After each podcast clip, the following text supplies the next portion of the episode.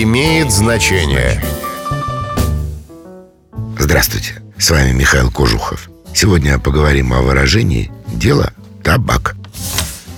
Как известно, с табаком европейцы познакомились в эпоху великих географических открытий. Поскольку потребность в табаке со временем только вырастала, его стали выращивать и в Старом Свете. Первая табачная плантация появилась в Англии в конце XVI века – а вот в начале 17-го лидером производства табака в Европе сделался голландский город Амерсфорд. Между прочим, именно он дал жизнь слову «махорка», известному любому российскому курильщику.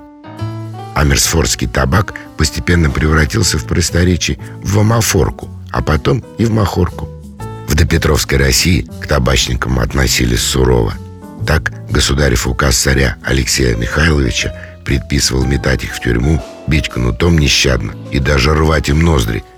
А вот выражение «дело табак» возникло не тогда, а двумя столетиями позднее, когда курение табака было уже привычным занятием русского народа. Родилось оно среди волжских бурлаков, которые, бредя по колено в воде, вешали кисет с табаком на шею.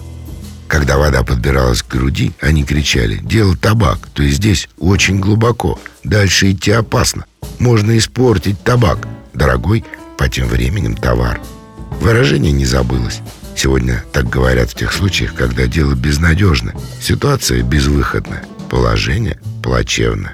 Надеюсь, у вас такие ситуации случаются редко. С вами был Михаил Кожухов. До встречи. Имеет значение.